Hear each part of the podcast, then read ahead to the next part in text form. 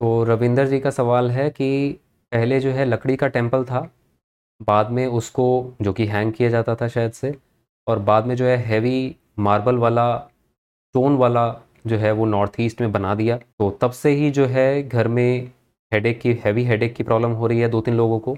ये रीज़न हो सकता है। तो आप स्पेसिफिकली पत्थर का मंदिर जो है नॉर्थ ईस्ट में बनाना अवॉइड करिए। जो कि हैवी प्रॉपर मार्बल वाला जो मंदिर होता है नॉर्थ ईस्ट में बनाना अवॉइड करिए।